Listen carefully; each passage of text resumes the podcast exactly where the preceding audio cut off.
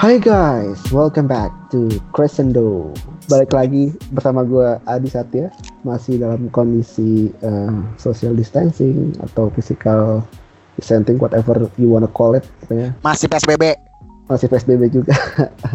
udah hampir, udah udah sebulan lebih ya kita dalam kondisi kayak gini. Uh, yang apa apa sih kita menur uh, tetap harus uh, menuruti apa yang dianjurkan oleh pemerintah untuk stay at home melakukan semua dari rumah jadi lu kalau lu pengen keluar ya lu harus tetap uh, apa ya protect diri lo dengan membawa masker atau membawa hand sanitizer lah pokoknya sebisa mungkin lo harus uh, menghindari uh, apa yang yang dinamakan virus corona atau covid-19 gitu masih bersama Satria di samping gua apa kabar Sat? Yap. Mana kabar? samping? samping samping maksudnya kota samping itu Bekasi itu soalnya satu kan tinggal di Bekasi lah misalnya dari Bekasi ini apa dari Bekasi sampai Kostrad just one line away. Kenapa tuh one line away? Kayak bukan one call away ya? Kayak lagunya ini Charlie Put iya ya itulah terlalu lah. Pokoknya kan satu tetap aja satu jaringan. Gimana apa kabar keadaan rumah lo sekitar lo ada update-update terbaru tentang korban corona atau apalah gitu gitu hmm, untuk di daerah gue sih udah belum ada lagi sih. Belum ada lagi? Belum ada lagi. Tapi social distancing itu berjalan gak sih eh, menurut lo di kehidupan kita? Apalagi dekat-dekat rumah lo kan kayak sangat padat gitu lah. Untungnya kalau di de dekat rumah gue lumayan sepi sih untuk dari ininya. Uh -uh. Berarti berjalan ya social distancing? Berjalan, cuman ya tetap aja kalau misalnya ada yang ngumpul juga ya udah gitu loh maksud gue tapi tapi tetap tapi tetap kayak bener-bener jaga jarak gitu. Hmm, oke oke oke. Nah nggak cuma kita yang jaga jarak tapi juga musisi-musisi dunia juga uh, sangat banget jaga jarak. Saking saking apa ya? Saking mereka pengen tetap menghibur fansnya tapi juga tetap jaga jarak mereka tuh kayak sempet beberapa kali bikin kayak konser musik gitu konser musik kecil-kecilan di di uh, Instagram Story gitu lah. Kayak banyak banget kan mulai dari kemarin tuh gue lihat ada si Eko Smith terus ada juga uh, banyak makanya beberapa musisi. Lu sempat nonton siapa ya uh, musisi yang konser di Instagram Story? Oh Instagram Live kali bukan Instagram, Instagram Story. iya Instagram Story Instagram Live. Gue kemarin nonton Diva Barus. Diva Barus. Uh ya ini bikin uh, bikin ini bikin kayak kayak night gitu ya night. One night with with with di pada barus gitu atau bikin apa gitu? Uh, enggak sih dia dia, dia uh, kemarin itu kan dalam rangka yang ada rangkaian uh, konser di rumah aja itu loh. Oh, oh ya ya benar benar benar benar. Terus besok katanya besok katanya dia bakalan ngadain konser dari rumah juga hmm. Instagram live juga jam 9 nonton malam. jam 9 malam waktu sini eh, nggak uh, cuma musisi yang uh, menggelar konser lewat Instagram live atau apa pun itu uh, tapi juga banyak banget uh, musisi-musisi yang baru banget merilis materi-materi uh, baru album baru single baru di tengah wabah corona ini gitu ya kan dari beberapa nama besar seperti yang paling gua highlight itu ada si Sam Smith dengan Demi Lovato-nya. Dengan Demi Lovato eh, dengan single berjudul I Am Ready. Ini menurut gua uh, single yang sangat kuat ya apalagi kedua kedua musisi ini punya vokal range vokal menurut gua sangat luar biasa. Sam Smith dengan uh, soprano soprano ala Sam Smith terus juga Demi Lovato dengan mengkingan mengkingan yang Demi Lovato punya dan ciri khasnya dia itu menyatu banget di sebuah uh, sebuah apa ya? Harmoni. Harmoni musik harmoni harmoni musik yang sangat megah sih menurut gua di I'm iya. Ready ini.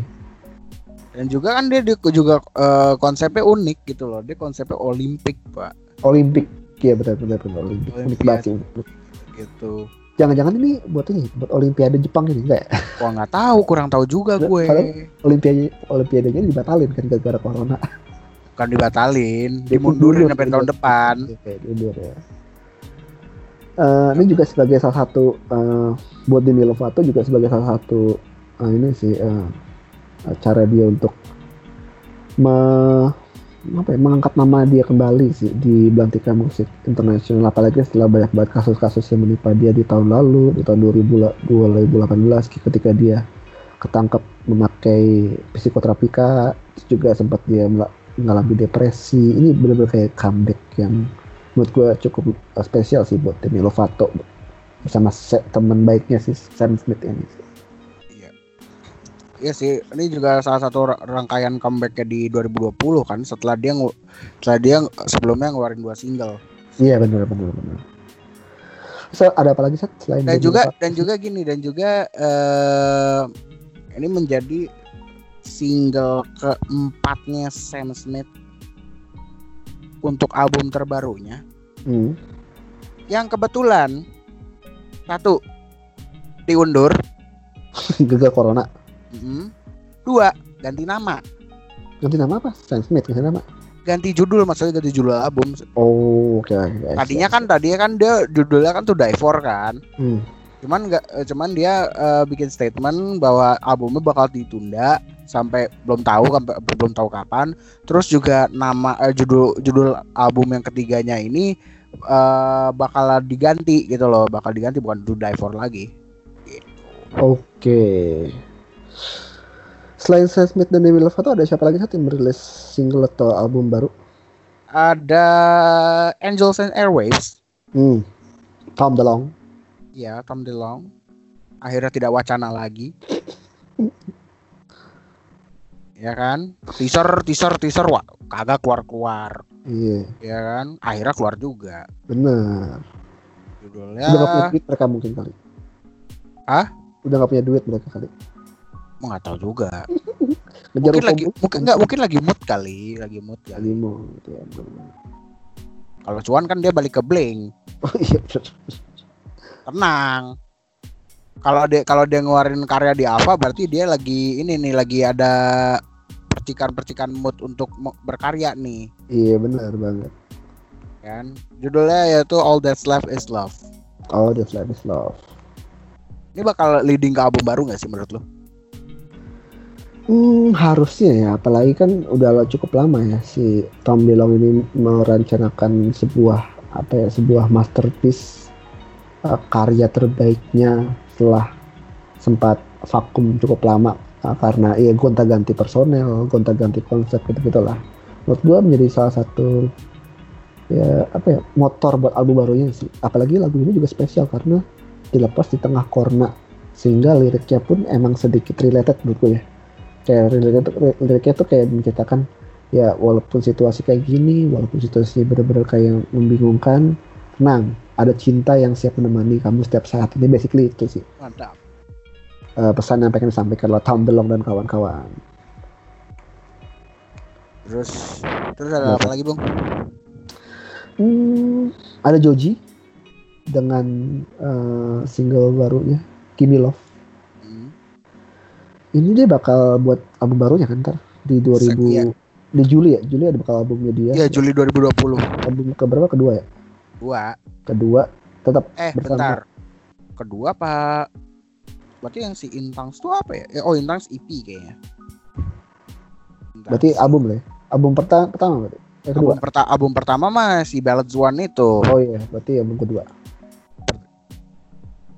Nah di singlenya terbarunya dia sebenarnya dia udah merilis dua single ya buat buat uh, album baru yang ntar. Yang pertama ada ke mana daran tapi yang di Gimme Love ini dia tetap menampilkan aura-aura uh, chill boy chill boy ya si Joji ini sih dengan musik yang cukup apa ya cukup elegan sih secara instrumen dan konsep musiknya. Terus juga ada um, Kelly Clarkson ya. yang melepas single barunya dia berjudul I Dare You. Ini merupakan bisa dibilang single yang cukup lengkap. Lengkap bukan dalam arti uh, paket lengkap. Ada banyak banget ininya. Banyak banget apa ya? Banyak banget elemennya. elemennya. Cuman justru dia meramunya ke dalam berbagai bahasa gitu. Dia kayak mentranslate sebuah lagu ke beberapa bahasa yang cukup ya, cukup bahasa yang dipilih itu benar-benar kayak sangat anti mainstream ya. Misalnya kayak, kayak bahasa Arab. Terus bahasa apa lagi Seth? bahasa Arab bahasa Jerman bahasa Prancis bahasa La, bahasa Spanish. Bahasa Spanish juga ada. Sama Ibrani. Ibrani juga wih gila benar dan uh, ini juga uh, konsep kayaknya sih sebenarnya nggak tahu deh ini bakal jadi album baru atau cuma bakal cuma jadi single lewat juga?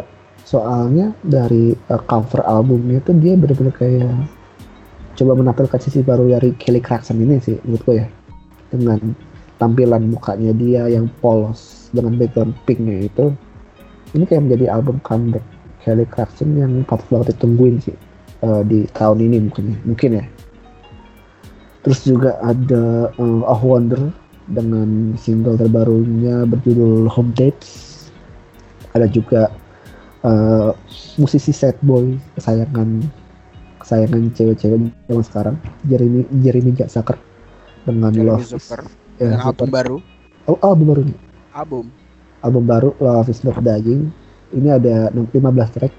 Ada 15 track yang ditawarkan oleh si uh, Jeremy Zucker ini. Uh, yang paling gue suka sih yang pas di track ini sih uh, You Were Good to Me bareng Chelsea Cutler itu salah satu lagu yang paling gue denger di album barunya si uh, Jeremy suker ini terus ada apa lagi sih hmm, itu aja sih kayak. itu aja ya? Kalau nah, kalau dibahas mah apa sih? Banyak banget ya. Kayak lu dengerin sendiri ya di rilis radar lo di Spotify atau di mana lah. Nah di segmen kedua nanti uh, kita pengen ngebahas sebuah eh sebuah lagi. Seorang musisi yang mungkin sudah nggak bersama kita lagi di dunia ini cuman karyanya mungkin masih lu denger ya sampai sekarang gitu. Masih menghiasi lama-lama apa halaman uh, playlist Spotify lo atau MP3 lo. Uh, pokoknya bener-bener kayak long lasting banget. Siapa? Tebak. Uh, musisi ini stay tune di sisi kedua nanti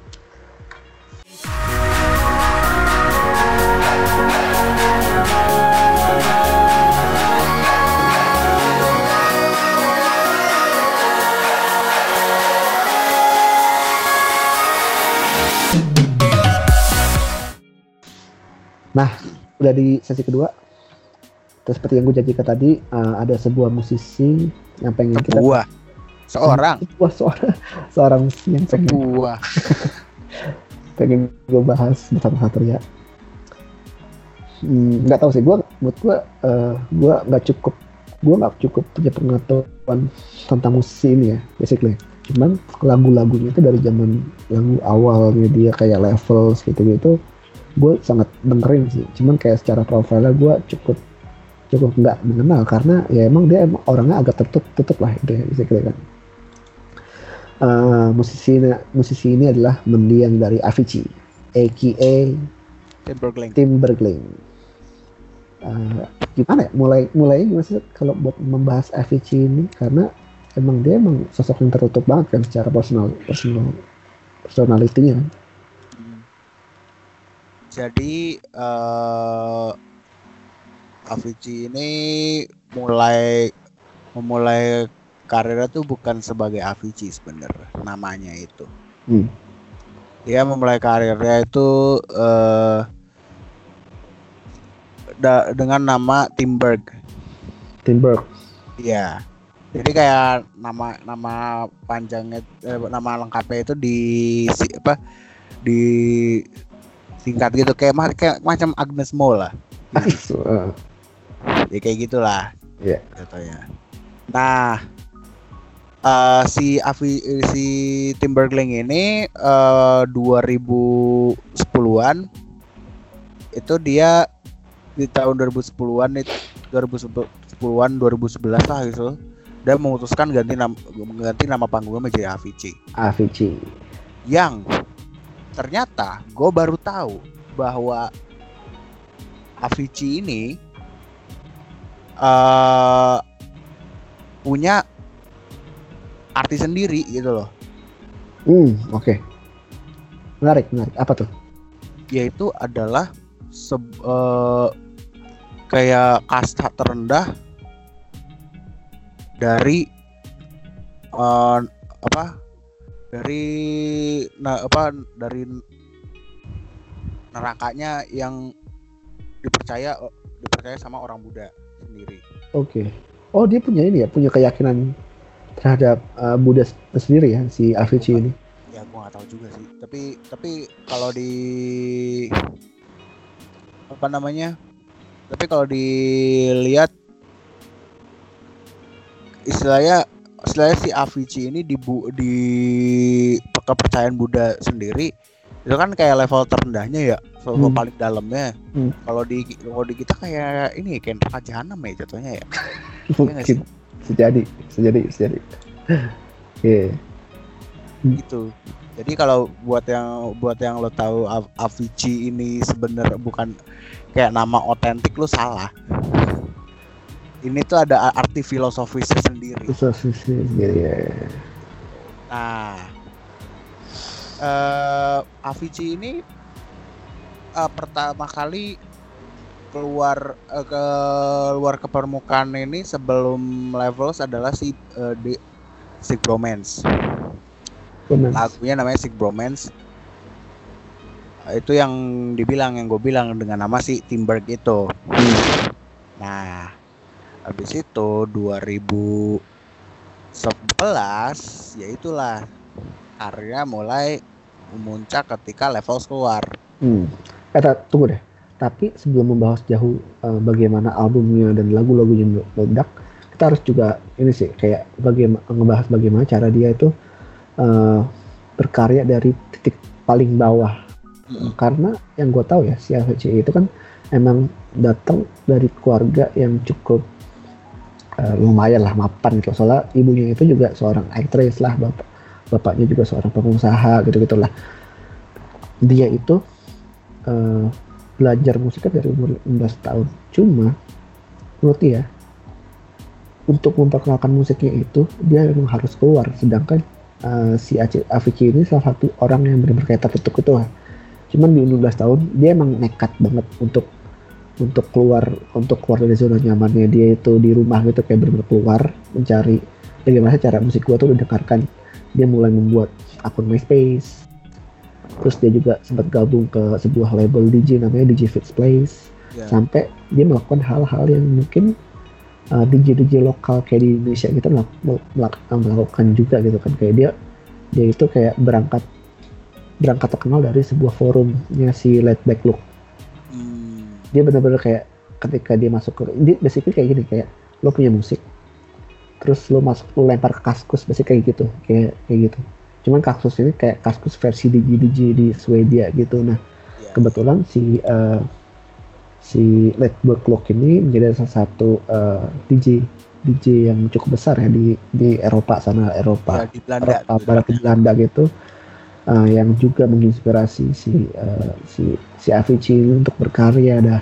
Dan di forumnya itu di forumnya si Let Look itu si Avicii itu kayak benar-benar kayak mengasah kemampuannya dia menerima feedback feedback dari uh, orang lain tentang karya yang dia rilis uh, entah itu feedback yang bagus atau yang buruk. Saya tapi dia benar-benar kayak belajar uh, banyak banget hal khususnya untuk di genre ini ya di pause lah ini di forum silat backlog ini sampai akhirnya dia muncul memberanikan diri untuk menjadi seorang produser untuk musiknya sendiri ya di 2009 itulah. Sampai akhirnya tadi lu bilang dia uh, keluar di 2010 2011 dengan uh, single yang sangat meledak uh, itu sama saya levels itu sih.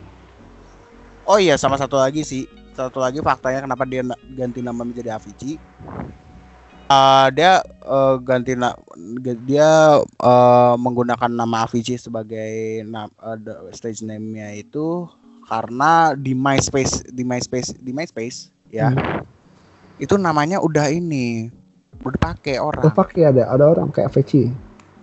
Enggak di enggak nama dia kan tadinya kan mau pakai nama asli kan. Oh Timberglen. Kayak entah tim si Timberglen atau si Tim atau Timberg kalau nggak salah tapi yang tapi di MySpace itu nama udah this, this name is taken kayak gitu lah. Hmm, hmm, hmm, makanya dia pakai dia berangkat dengan nama Avicii gitu sebagai tambahan sebagai tambahan fun fact aja sih Iya. sekarang kita bahas soal awal karirnya ya. Maksudnya kayak bukan awal karir kayak yang awal kesuksesan dia, kesuksesan dia khususnya di setelah dia merilis ini Sick Bromance. Terus tuh lagunya dia tuh udah mulai dikenal banyak orang kan di Eropa khususnya kayak di Inggris, kayak di Belgia gitu lagunya si Iya. si, si Tim Bergering ini yang berjual Sick Bromance tuh meraih meraih sih kayak top chart gitu ya, di top 20 20-nya di beberapa negara ini kan. Setelah itu baru ada si Levels kan. Mm-mm. Nah, Levels ini Levels, Levels ini gimana? apa awal mulanya ada levels ini gimana? Maksudnya kayak yang ini kayak bener-bener kayak single yang sangat sukses kan? Mm-mm. Bener. Kayak dan dia di dia musiknya juga ternyata di apa kayak ada se- eh, beberapa beberapa lagunya single-singlenya ini juga ada yang dijadiin sampel juga sama musisi lain gitu. Mhm. Seper- eh, seperti lagu Fade In- Into Darkness. Fade Into Darkness yang dia jadi apa namanya dijadiin sampel sama Leona Lewis Lionel Lewis. singlenya Collide Hmm. bahkan dia bahkan dia eh, kalau nggak salah dia ya, ngasih kredit ke si Avicii-nya juga gitu jadi kayak Leona Lewis ex Avicii atau fit Avicii atau gimana gitu nah si Levels ini mungkin samplingnya bukan bukan secara langsung ya tapi eh, kebetulan sampel yang dia pakai di Levels itu sama kayak yang dipakai sama Florida. Florida. Iya, yang good feeling. Hmm. Dan mereka me, ini dua ini si Avicii sama Florida ini eh, apa ngambil sampel yang sama yaitu si yaitu dari lagunya Eta James Hmm. Yang judulnya yang judulnya tuh Something's Got a Hold on Me. Oke oke oke oke. itu kalau nggak salah yang eh, dari intronya apa dari intronya atau apa gitu ya kan habis itu em, dia juga di Ultra Music Festival dia sempet ini tuh sempet dia kayak dia sempet sepanggung sama Madonna sama Madonna Hmm. dengan nge-remix eh, lagu singlenya dia eh, singlenya si Madonna yang judulnya yang judulnya Girl Gone Wild. Terus juga dia juga berkolaborasi sama David Guetta di tracknya Sunshine. Itu ada di albumnya Nothing But The Beat. Hmm. Terus sama Lenny Kravitz. Dia juga oleh sama Lenny Kravitz juga. Gitu. Oke. Berarti emang bener-bener eh, emang dari awal karirnya sih emang udah udah di mendapatkan sebuah pengakuan ya kalau dia emang bener-bener sangat jenius kan di awal karirnya pun di dengan lagunya si Levels ini kan. Mm-mm. Tuh habis itu dia emang langsung eh, dia kayak mendapatkan banyak banget tawaran buat manggung di mana-mana kan kayak di, Iya. di Lollapalooza, Lollapalooza terus saya di Glastonbury pernah konsernya Ya, termasuk Iya. termasuk di DWP. Jakarta Art House Project. Jakarta Warehouse Project 2012 beserta dengan Calvin Harris. Calvin Harris ya. Yang sayangnya itu ad- adalah DWP pertama dan terakhirnya Avicii. Karena dia nggak ke sini lagi kan? Hah? Nggak ke sini lagi kan? Ya nggak ke sini lagi sama ya lo tahu kenapa kan? Iya iya. iya. Nah, abis itu dia juga eh, di 2012 pokoknya banyak banget lah eh, panggung-panggung yang dia sambangin kan. Terus di apa namanya di radio eh, Radio City Music Hall di show-nya dia itu dia sempat ngeluarin preview untuk kolaborasinya sama Mike Posner Oke. Yang sampai sekarang nggak keluar. Oh gitu. Saya nggak keluar nggak keluar. Mm-mm. Kenapa Sat? Ada yang diumpet-umpetin kan? gua nggak tahu kayak itu aja kayak jadi draft aja udah sampai sekarang Hmm, makanya kalau lu perhatiin uh, ver, uh, verse pertama dari lagunya yang judulnya Atu Kepil ini ini bisa dia uh, nge up ini nge up si Avicii itu. Dia dia nge-mention si Avicii. Atu Kepil ini bisa to show Avicii I was cool. Nah terus juga di 2012 2012 tuh uh, bener-bener kayak panggungnya tuh bener-bener rame lah istilahnya. Hmm. ya kan? Terus juga dia juga ngeluarin apa namanya ngeluarin single kolaborasinya dengan dengan si Nicky Romero dan sebelumnya juga ada uh, uh, single yang sukses juga yaitu Silhouettes ya kan hmm. nah dan juga tadi yang collabnya sama si Nicky Romero itu si I Could Be The One Aku be the one, aku yeah. be the one. Ya, tahu itu. Lagu enak banget sumpah. Iya. Nah, aku be the one Cuma Nicky Romero kan. Nah, ini dan juga uh, di 2013 Avicii ini kayak kayak bikin suatu apa ya? Satu apa namanya? Gerakan. Gerakan, movement lah. Movement. Ya, suatu project yaitu dia ma, uh, ingin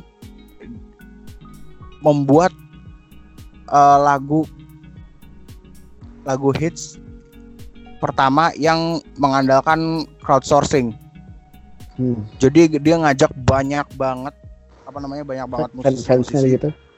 Untuk kayak nge-submit kayak lo benar-benar uh, take part dalam pembuatan lagunya ini. Dulu ya yaitu si XU. XU. Itu uh, kalau lo lihat video klipnya itu dia sembari uh, ngasih kredit ke beberapa musisi yang uh, apa namanya yang beberapa musisi yang ikut uh, submit musik mereka ke si Avicii itu. Nah di situlah awalnya uh, ini di sini lah di tahun 2013 ini kayak sebuah benchmark baru untuk karirnya sendiri yaitu dengan uh, mengeluarkan single Wake Me Up. Wake Me Up. Itu buat debut album kan? Apa? Buat debut album kan? Iya, buat debut albumnya.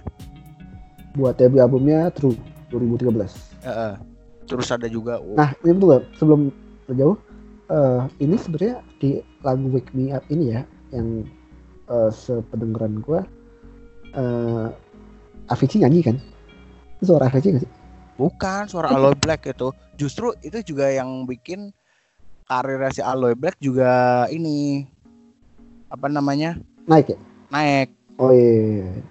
kenapa gue bilang uh, album True ini era album True ini merupakan sebuah benchmark sendiri bagi karir Avicii karena hmm. ya itu karena uh, dia sebelumnya kan dia dia elektronik banget kan.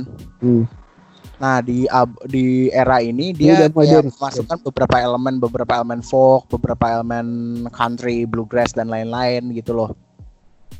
Nah uh, yang yang menurutku jadi benchmark juga bukan uh, bukan cuma bagi Avicii tapi juga uh, eh, EDM di era 2013, 2012, 2014 uh, di album True ini tuh Avicii itu uh, melepas semua lagu-lagu musik-musik yang bener-bener kayak uh, rave uh, rave party able gitu di zaman 2013 2014 kayak yang setiap kayak setiap klub setiap bahkan mungkin setiap setiap uh, rumah makan gitu muternya lagu Avicii bener-bener kayak yang di, di masanya itu bener-bener kayak yang me, mengundang orang buat ber, buat joget sih. Mesti kayak yang, kayak tadi gue bilang ada si Hey Brother terus kayak di lagu kayak di I Hope There's Someone terus ada Same on Same on Me sama Addicted to You tuh kayak lagu-lagu yang buat dansa dansa banget sih kayak dance gitu sih gitu ya hmm.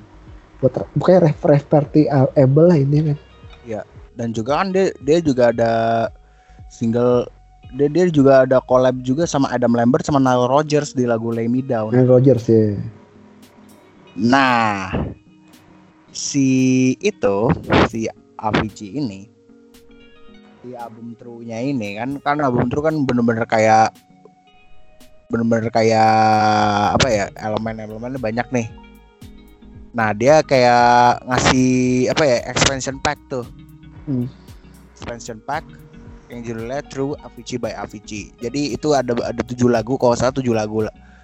Tujuh lagu kalau nggak salah. Tujuh lagu dari album True itu di recycle ulang. Hmm. Eh, jadi eh, kayak lebih elektronik deh kalau nggak salah. lebih lebih elektronik lebih ini menurut gua lebih electro house gitu nggak sih kayak yang bener-bener kayak Iya benar-benar musik kayak gitu. trippy, trippy gitu kan yang bener-bener kayak lu nggak perlu joget buat menikmati lagu ini kayak cukup berdiri goyang-goyang gitu Mm-mm. Betul. kayak lebih jatuhnya eh menurut gue ya vibe-nya itu lebih lebih lebih intim sih di album yang True True Avicii by Avicii ini lebih intim gitu kayak soundnya tuh lebih lebih di dipadatin lagi lebih dikecilin lagi gitu-gitu sih menurut gue ya Nah, nah outcome-nya di 2014 itu makin banyak tuh kolaborasi datang tuh ke dia gitu loh. hmm. Eh, kolaborasi-kolaborasi yang istilahnya bener-bener top tier lah. Hmm. Dia di Instagramnya di 2014 itu dia eh, konfirmasi bahwa dia bakalan collab sama Madonna. Hmm. yang sebenarnya di eh, katanya sih di extent of collaboration is unknown ya kalau di based on Wikipedia. Tapi kalau lo sadarin di albumnya Madonna yang Rebel Heart, ya kan? Di album di albumnya Madonna yang Rebel Heart di tahun 2015 itu kalau nggak salah Bentar, gue ini dulu. Hmm. Itu si eh Avicii ikut andil di situ.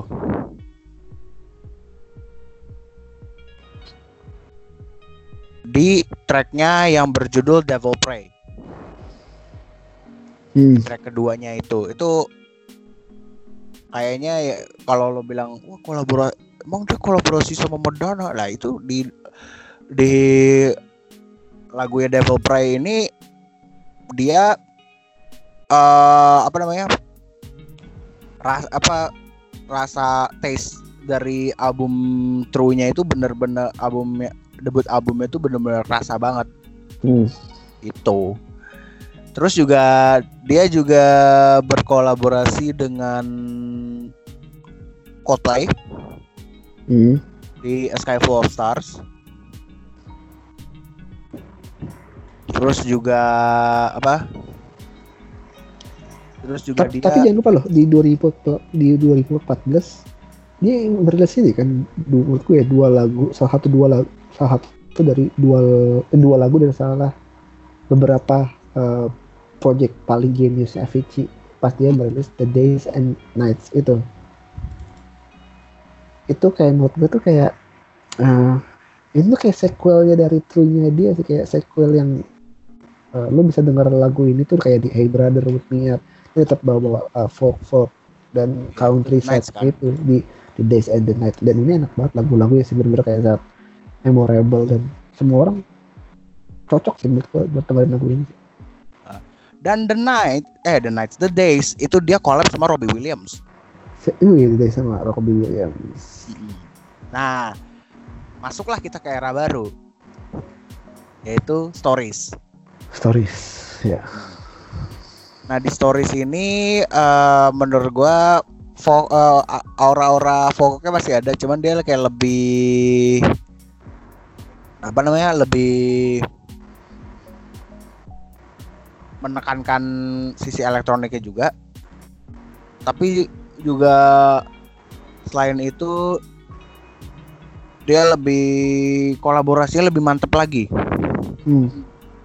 karena karena dia menggandeng apa namanya uh, menggandeng beberapa musisi ternama. Oke. Okay.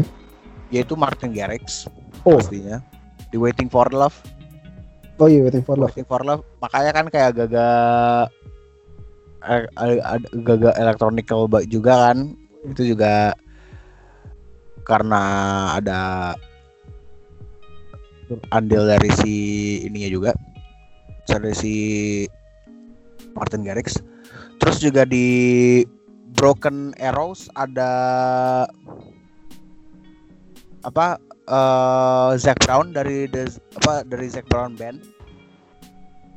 Itu uh, musisi country di Amerika juga. Hmm. Terus ada si siapa True Believer True Believer di di lagu ini Avicii kembali menggandeng Chris Martin sebagai pengisi vokalnya. Hmm. Terus juga bahaya sih ada juga di ada juga dia uh, Sunset Jesus juga ngegandeng Gavin DeGraw. Yeah. Terus si Mike Posner juga. Terus juga ada si Can Catch Me yang uh, ber, apa kayak ada kolaborasi sama Mati Shehu sama Wyclef Jean. Oke. Okay. Terus udah tuh stories dan pada akhirnya setelah banyak tour banyak tour akhirnya di 2016 Doi memutuskan untuk pensiun ya. Iya. Sebenarnya Eh, nggak uh, pensiun berkarya secara total, cuman dia lebih ke pensiun ini sih, tour. pensiun buat manggung sih, iya tour buat manggung karena uh, si Avicii ini kan sebenarnya dari awal di kemunculannya di 2011 2012 an itu dia itu punya um, masalah penyakit ini apa uh, pankreas lah yang benar-benar uh, sangat akut. Iya, sangat um, sangat menyiksa dia. Apalagi kan sebenarnya ketika lo kena pankreas lo otomatis uh, tubuh lu itu uh, apa ya istilahnya kehilangan sekitar 30% kekuatan lah ketika ketika lo harus dikejar di, pompa terus ya apalagi buat manggung. Uh, pankreas apa penyakit pankreas ini sebenarnya uh, terjadi karena dia emang penggu, pe, peminum alkohol yang sangat berat banget sih dari dari mungkin dari awal karirnya dia lah. Apalagi di 2014 itu dia karena saking eh, nggak uh, tahan gitu mungkin nggak tahan dan emang harus dilakukan untuk operasi uh, dia harus kehilangan usus ya usus besarnya dia kalau saya usus besarnya dia itu yang harus di di remove harus di harus di, dicabut. Karena emang itu side effect dari alkohol yang benar-benar parah banget selain selain merusak si pankreasnya ya Ah. Nah, dari situlah uh, kesehatannya si Avicii uh, mulai mulai menurun apalagi kan dan uh, di ditambah dengan jadwal pang, manggung yang sangat-sangat padat banget sih. Dia kan emang banget emang selalu menjadi headline di mana pun festival EDM itu ada kan kayak misalnya iya. di, udah pasti udah pasti jadi paling most wanted hmm, banget ya, kan.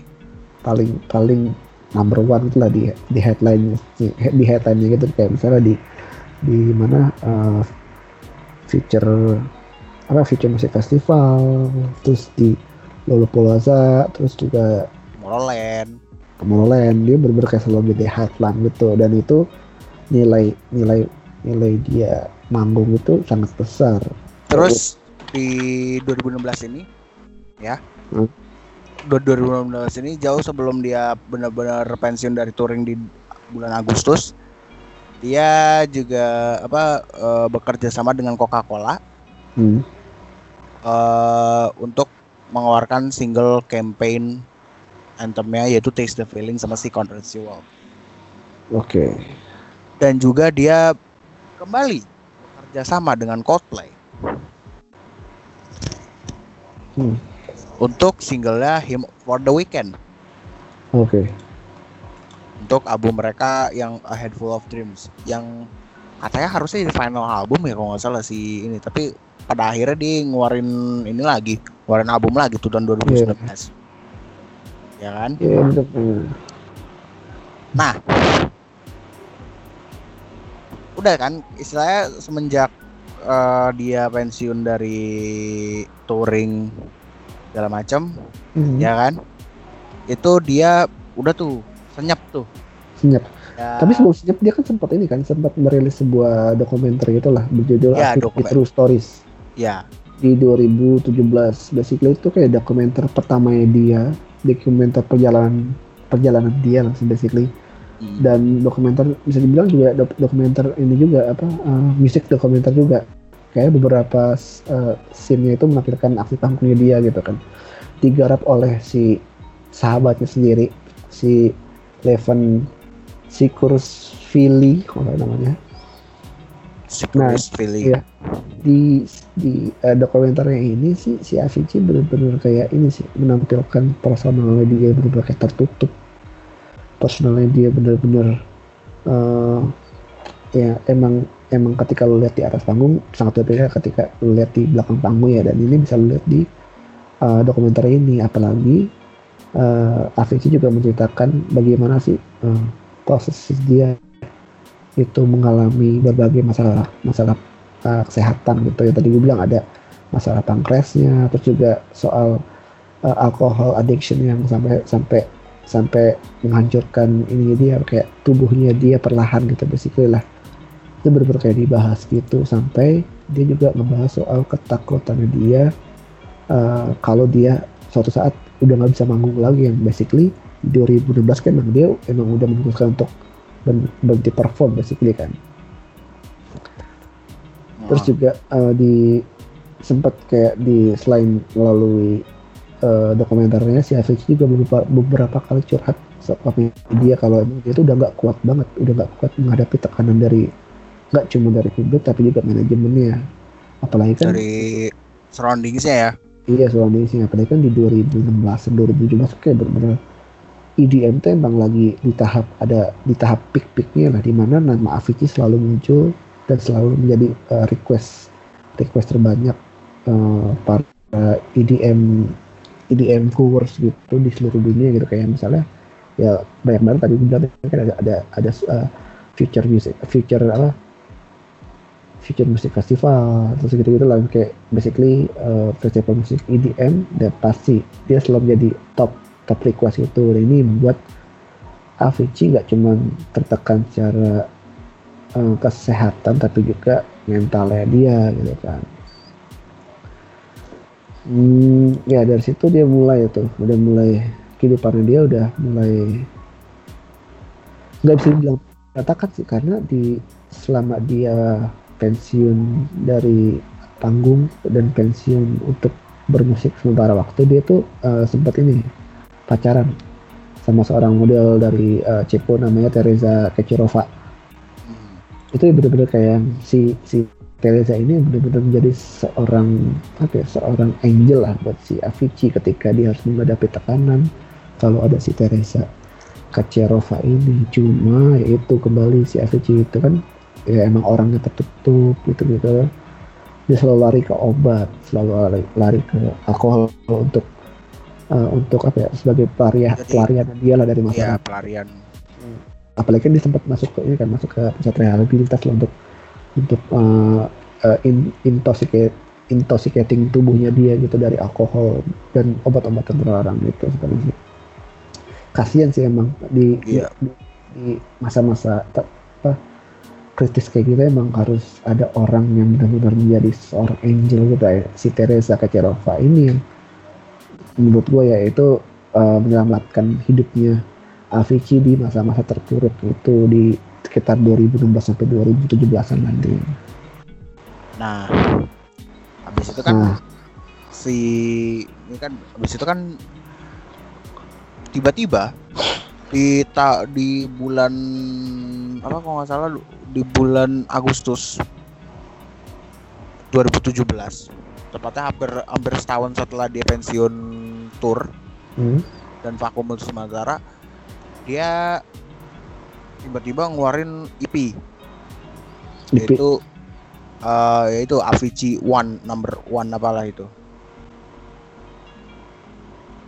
Maksudnya kayak uh, plannya sih kalau menurut gue dia kayak bakal berseri gitu kayaknya.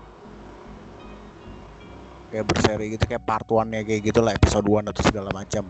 Di mana di situ dia berkolaborasi dengan kolaborator frequent ya yaitu si Salim Al Fakir dan Vincent apa namanya? Vincent siapa gitu dan di situ namanya nama apa nama stage name mereka ganti jadi Vargas and Lagola. Hmm. terus juga di, di terus juga ada Sandro Cavazza di situ. Hmm. itu juga di, kolaborator dia di Stories kalau nggak salah di album Stories. Dan juga dia berkolaborasi dengan Rita Ora. Rita Ora ya. Pokoknya istilahnya kayak wah kayak memberikan angin segar gitu buat buat buat buat fansnya dia. Wah karyanya nih istilahnya dia bakal kembali berkarya lah istilahnya kan. Yeah. cuman sayang ya di 2018 tempatnya di bulan April ya? April 20. tanggal 20 It's gone It's gone forever for real yeah Nah, Avicii meninggalkan kita semua di 20 April di, di Oman. Pas yeah. liburan kan nggak salah. Lagi liburan ya. Uh, dan setelah dikarenakan suicide, is committing suicide. Iya benar-benar itu kayak kayak udah menjadi sebuah udah klimaks dari ini ya, ya sih dari, dari semua pressure yang dia pressure yang dia hadapi, hadapi lah ya. Mm bener-bener kayak itu bener-bener mengagetkan seluruh dunia sih ketika berita itu muncul. Itu gue masih inget gue itu kalau salah gue dengarnya itu kayak sore so eh enggak pagi-pagi kayak jam berapa jam dua jam tiga gitu lah. Kan beritanya kan keluarnya jam dua lah. Itu bener-bener kayak wah beneran ya sih? bener lu gitu. Kan bener-bener itu kan kayak kayak semua orang tuh kayak bener-bener morning karena gitu loh. Kayak semua karya-karya FVC itu udah bener-bener menjadi uh, bangkit dari hidup kita ya di zaman itu ya. Yang istilahnya benar-benar dia juga dia itu kan juga apa ya uh, menjadi history maker juga untuk skena EDM secara keseluruhan kan. Hmm. di mana di mana EDM sekarang bukan kayak musik yang segmented cuman buat yang club scene club scene doang tapi juga diterima oleh masyarakat luas. Hmm, betul sekali. Iya iya iya. Setuju nah, tapi nggak tapi nggak selesai sampai situ. Apa tuh?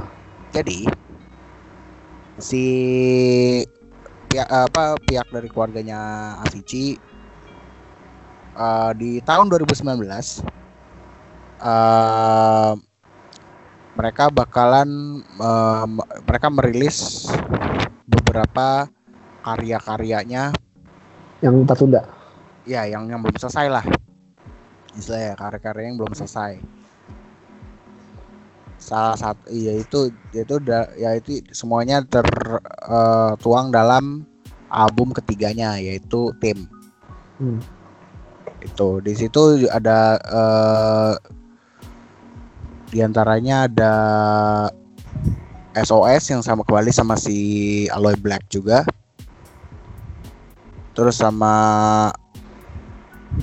ada terus Tough Love sama si Vargas and Lagola sama uh, penyanyi kenamaan asal Swedia yaitu si Agnes namanya.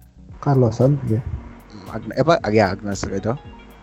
Terus juga dia juga ngeluarin single uh, juga ngeluarin Heaven yang kembali diisi sama si Chris Martin. Hmm. gitu dan di akhir 2019 uh, dan katanya oke okay, oke okay. dan albumnya ini penjual the, pro, apa profitnya profitnya ini bakalan di eh, uh, persen bakal disumbang disumbangin ke uh, se, uh, se, uh, yayasan yang dibentuk sama keluarganya oh, Avicii yaitu si The Tim Bergling Foundation itu dia fokus ke kalau nggak salah ke mental health kalau nggak salah kan hmm. jadi kayak mental health and suicide prevention hmm. Nah, di itu juga habis itu si uh, Avicii ini dibikinin di akhir tahun 2019 di tempat-tempatnya dibikin tribute concert di tribute concert di Stockholm. Dan dan dan pas istilahnya uh, di pa, beberapa saat setelah kematiannya itu kan banyak banget tuh yang bikin tribute istilahnya kan. Yeah. yang bikin tribute misalnya di Billboard Music Awards ada si uh, Chase Walker sama uh, Halsey juga terus mm. uh, di si Rita Ora juga ini dan di pas Rita Ora tampil di uh, di Silverground Festival 2018 dia juga uh, ngasih tribute ke Avicii pas dia ngeluarin apa ya bapak bukan ngeluarin ya pas dia nampilin si Lonely Together ini yeah. Dan di Tomorrowland di Tomorrowland 2018 ada beberapa banyak beberapa beberapa musisi. Uh, yaitu si Axel Ingrosso Don Diablo Nicky Romero terus Dimitri Vegas and Like Mike Z sama Kaigo Iya, yep, itu bikin tribute nih segala macam. Terus juga ada One Republic juga dia ketika mereka show di Mumbai, hmm. mereka uh, si Ryan Tedder dan kawan-kawan uh, langsung membawakan lagu Wake Me Up ketika shownya tersebut. Dan jangan lupa pas di 2000 ya, 2019 itu hmm. tadi uh, si keluarganya Avicii bersama uh, salah satu developer game ya namanya uh, Hello There Games.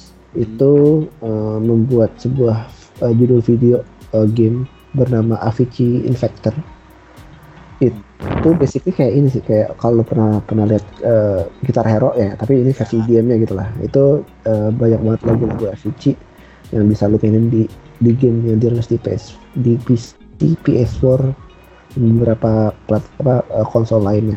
Dan menariknya game ini itu tadi uh, se uh, seperti yang dilakukan uh, di album tim uh, game ini tuh semua penghasilannya itu didon didonasikan langsung ke tim Backling Foundation ini. Dan gamenya cukup menarik sih karena di beberapa beberapa kritik itu dia meraih angka uh, yang cukup bagus ya. Kayak PC Gamer tuh ngasih angka 85% terus Metacritic ngasih 80% sama di Steam pun dia meraih angka 9 dari 10 ya kayak buat sebuah game tribute dan sebuah game musik itu uh, spesial banget sih uh, Avicii Infector ini sih Oh iya sama si di albumnya tim juga dia ada kolaborasi juga sama Imagine Dragons apa gue namanya Hmm. Dan juga si Infector ini, kalau nggak salah ini adalah bentuk pengembangan dari mobile game mobile game sendiri yaitu Gravity.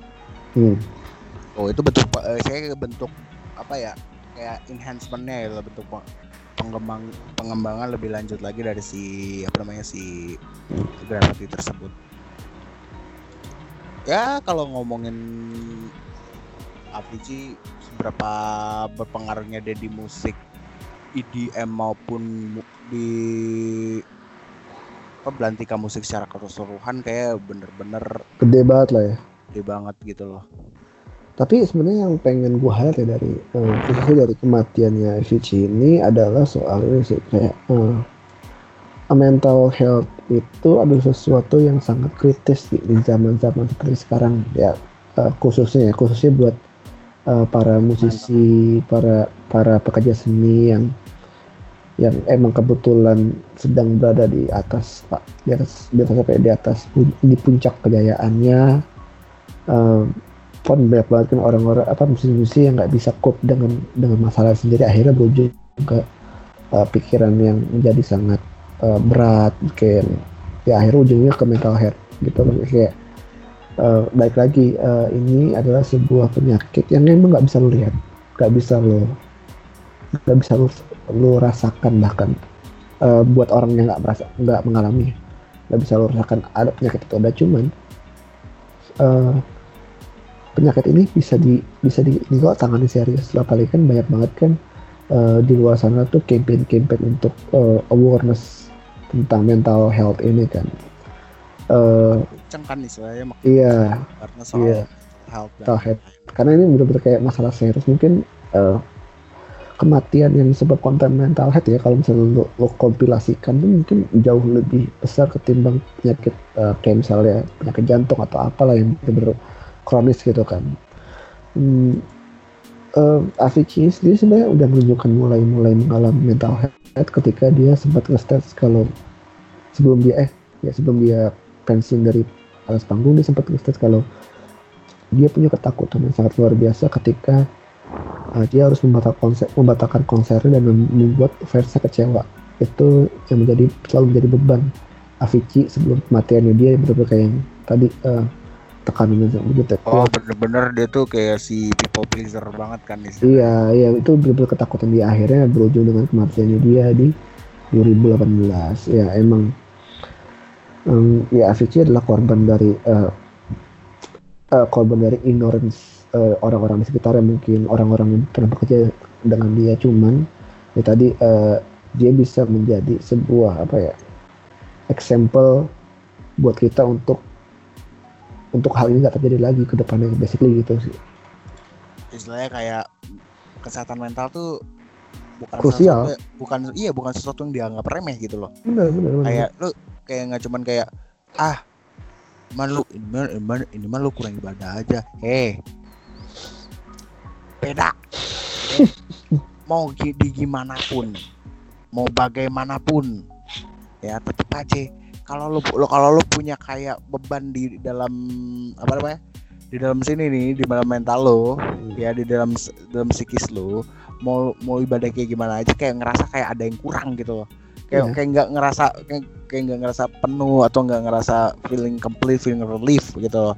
Hmm. sometimes you have to seek professional help for that.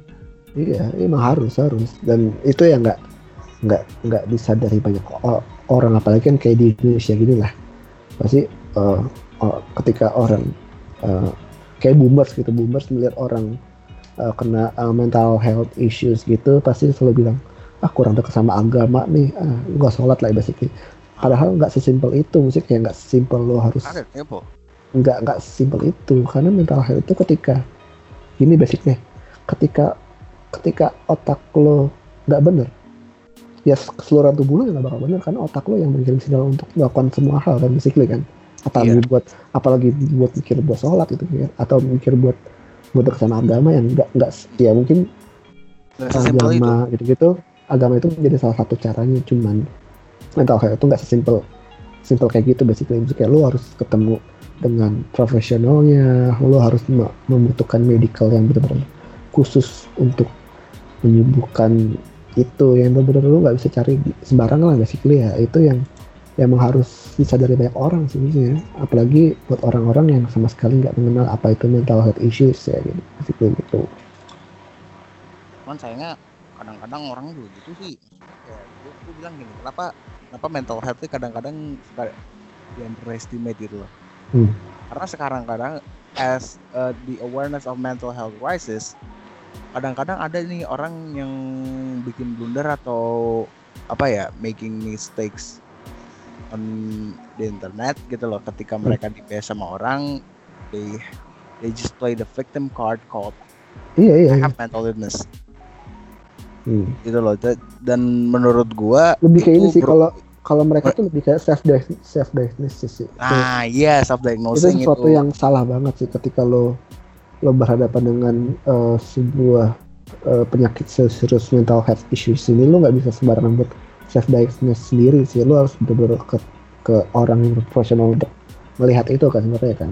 Mm, lu nggak bisa istilahnya lu nggak bisa menyimpul gua nggak bisa simply menyimpulkan lo ini dikelompokkan dalam apa me- mental illness yang mana gitu loh cuman karena cuman karena lo browsing atau lo lihat simptom simptom simptomnya di Google atau segala macam itu nggak sesimpel itu Mhm, bener bener, bener. apalagi apalagi kalau kalau misalnya lu bener-bener lu self diagnose and then eh, lu setelah nabus obat tapi ternyata obatnya salah sasaran kan jadi ini lagi kan istilahnya jadi Iya.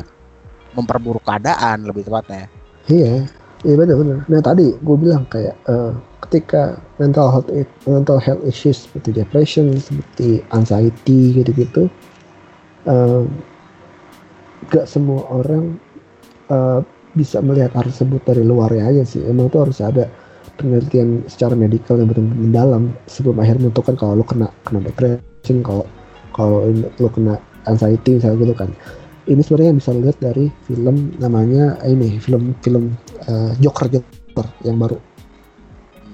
Itu kan basically kan sebenarnya kan uh, mental healthnya yang dia uh, depresi itu ya depresi bisa atau apa psikopatik itu yang dirasakan oleh oleh si karakter Joker itu emang semua itu ber, berawal dari apa yang dia dia lalui dan dia rasakan di masa lalunya yang nggak terjawab nggak terselesaikan sampai dia akhir dewasa kan. Bahkan orang-orang di sekitarnya pun uh, menurut gua nggak bisa bisa membantu menyelesaikan masalah yang dihadapi gitu kan. Benar-benar semua orang menjadi ignorant semua orang menjadi bodoh amat dengan apa yang terjadi. Bahkan eh, sampai akhirnya si karakternya itu menunjukkan eksistensinya kalau dia itu uh, punya masalah dengan mental health yang gitu orang tetap gak peduli gitu kan. Ya itu mungkin ya juga dirasakan oleh Avicii. Avicii itu juga kan uh, case-nya uh, kan dibilang case itu tetap uh, dia punya punya memiliki ketakutan untuk nggak bisa memenuhi ekspektasi yang di, diminta oleh nggak cuma dari fans tapi juga dari manajemennya untuk manggung misalnya untuk membuat album. Dan itu yang nggak dilihat oleh si uh, mereka-mereka ini kayak manajemennya atau manajernya pun yang nggak bisa melihat uh, apakah Avicii ini masih bisa melalui ini semua atau emang dia butuh istirahat. Itu yang nggak bisa itu yang nggak dilihat dan mungkin emang sengaja diignoran misalnya buat uh, mereka yang buat Avicii ya itu tetap bekerja keras sampai akhir akhir hayatnya itulah benar-benar akhirnya membuat dia dia ini memutuskan untuk suicide itu emang pasti ada ada ada masalah di dengan sekitarnya gitu pasti dan juga masa ya. lalunya ha, ha. Itu. ya yeah, basically mental health issue is a big a big thing to deal sih Maksudnya kayak hmm. depannya pun ini akan menjadi sebuah sebuah sebuah hal emang harus dihadapi bersama-sama nggak bisa dianggap remeh. Emang harus emang harus ada rumah sakit mungkin harus ada rumah sakit sendiri lah atau spe, spesialisnya sendiri. Ya khususnya di Indonesia ya di Indonesia kan ya gitu lalu tahu uh, fasilitas kesehatan juga nggak memadai kurang memadai gitu-gitu ya. Yang nggak uh, mental health ini salah satu hal yang mungkin bisa jadi uh, harus diperhatikan ke depannya sih buat semua orang apalagi apalagi di uh, lagi kayak begini nih, lagi pandemic self quarantine hmm. self quarantine physical distancing dan segala macam kadang-kadang itu bisa nge-trigger orang untuk maksudnya nge-trigger si uh, orang dengan istilahnya orang dengan mental issues tuh istilahnya uh, mental illnessnya bisa ke-trigger trigger karena mungkin ada ada trauma pada saat-saat tertentu dan itu itu bisa kadang-kadang bisa ke trigger bisa ke callback and maybe it's make it is just make it even worse gitu loh. Hmm. Iya benar benar benar. Iya situasi kayak gini emang emang ya bakal memunculkan banyak banget nggak cuma masalah kesehatan secara secara apa fisik tapi juga psikisnya pasti banyak banget nih gue yakin setelah uh, corona ini selesai banyak banget orang yang mengalami depression, mengalami anxiety itu pasti pasti bakal bermunculan bermunculan banget sih ya. Tapi terlepas dari uh, masalah yang dihadapi oleh Avicii di akhir ayatnya, menurut gue Avicii adalah salah satu mungkin satu satunya salah satunya panutan gue.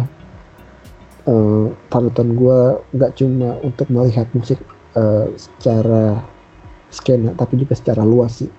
Apalagi kan kayak tadi gue bilang kayak di album True di album selanjutnya emang dia dia selalu berevolusi untuk menjadi seorang Avicii yang jauh lebih baik dan jauh lebih jenius kan. Um, ya dia adalah legenda uh, legenda buat uh, skena EDM sih terutama buat kita kita yang mendengarkan EDM tuh di 2011an 2000 ya 2016an gitu dan juga si dan juga Avicii juga menjadi seorang pionir untuk crossover genre crossover genre juga. Iya benar ya kan? Genre baik itu dari elektronik ke country ataupun ke elektronik ke genre lainnya. Iya. Ya kan? Ya begitu aja sih ya. Ya pokoknya ya berdoa aja buat Avicii biar tenang di sana biar mendapatkan mungkin kebahagiaan di akhirat yang nggak dia dapatkan di dunia mungkin didapatkan di akhirat. Pokoknya eh, terima kasih Avicii untuk semua karyanya yang pernah anda rilis. Thank you for Pokoknya- everything. Thank you for making uh, this EDM scene better. Ya betul banget. Hmm, ya bisa mem- bisa istilahnya bisa jadi influence banyak untuk baik itu Hmm. DJ pak EDM artis yang gedenya baru-baru yang gedenya bareng istilahnya kayak apa karirnya naik bareng maupun eh, DJ DJ yang baru-baru apa baru-baru mencuat baru-baru keluar gitu kan. Ya segitu aja untuk Crescendo ya segitu aja ini. dari eh, episode ini semoga eh, cerita tentang Avicii ini bisa memberikan inspirasi baru atau mungkin yang belum kenal Avicii bisa tahu sosoknya dia seperti apa karya-karya yang dia pernah rilis. Eh, pokoknya terus terus dengerin Crescendo kita bakal kembali dengan episode-episode yang paling seru ke depannya. Eh, gua Adi signing out. I'm Satria Pamungkas signing off see you guys. Bye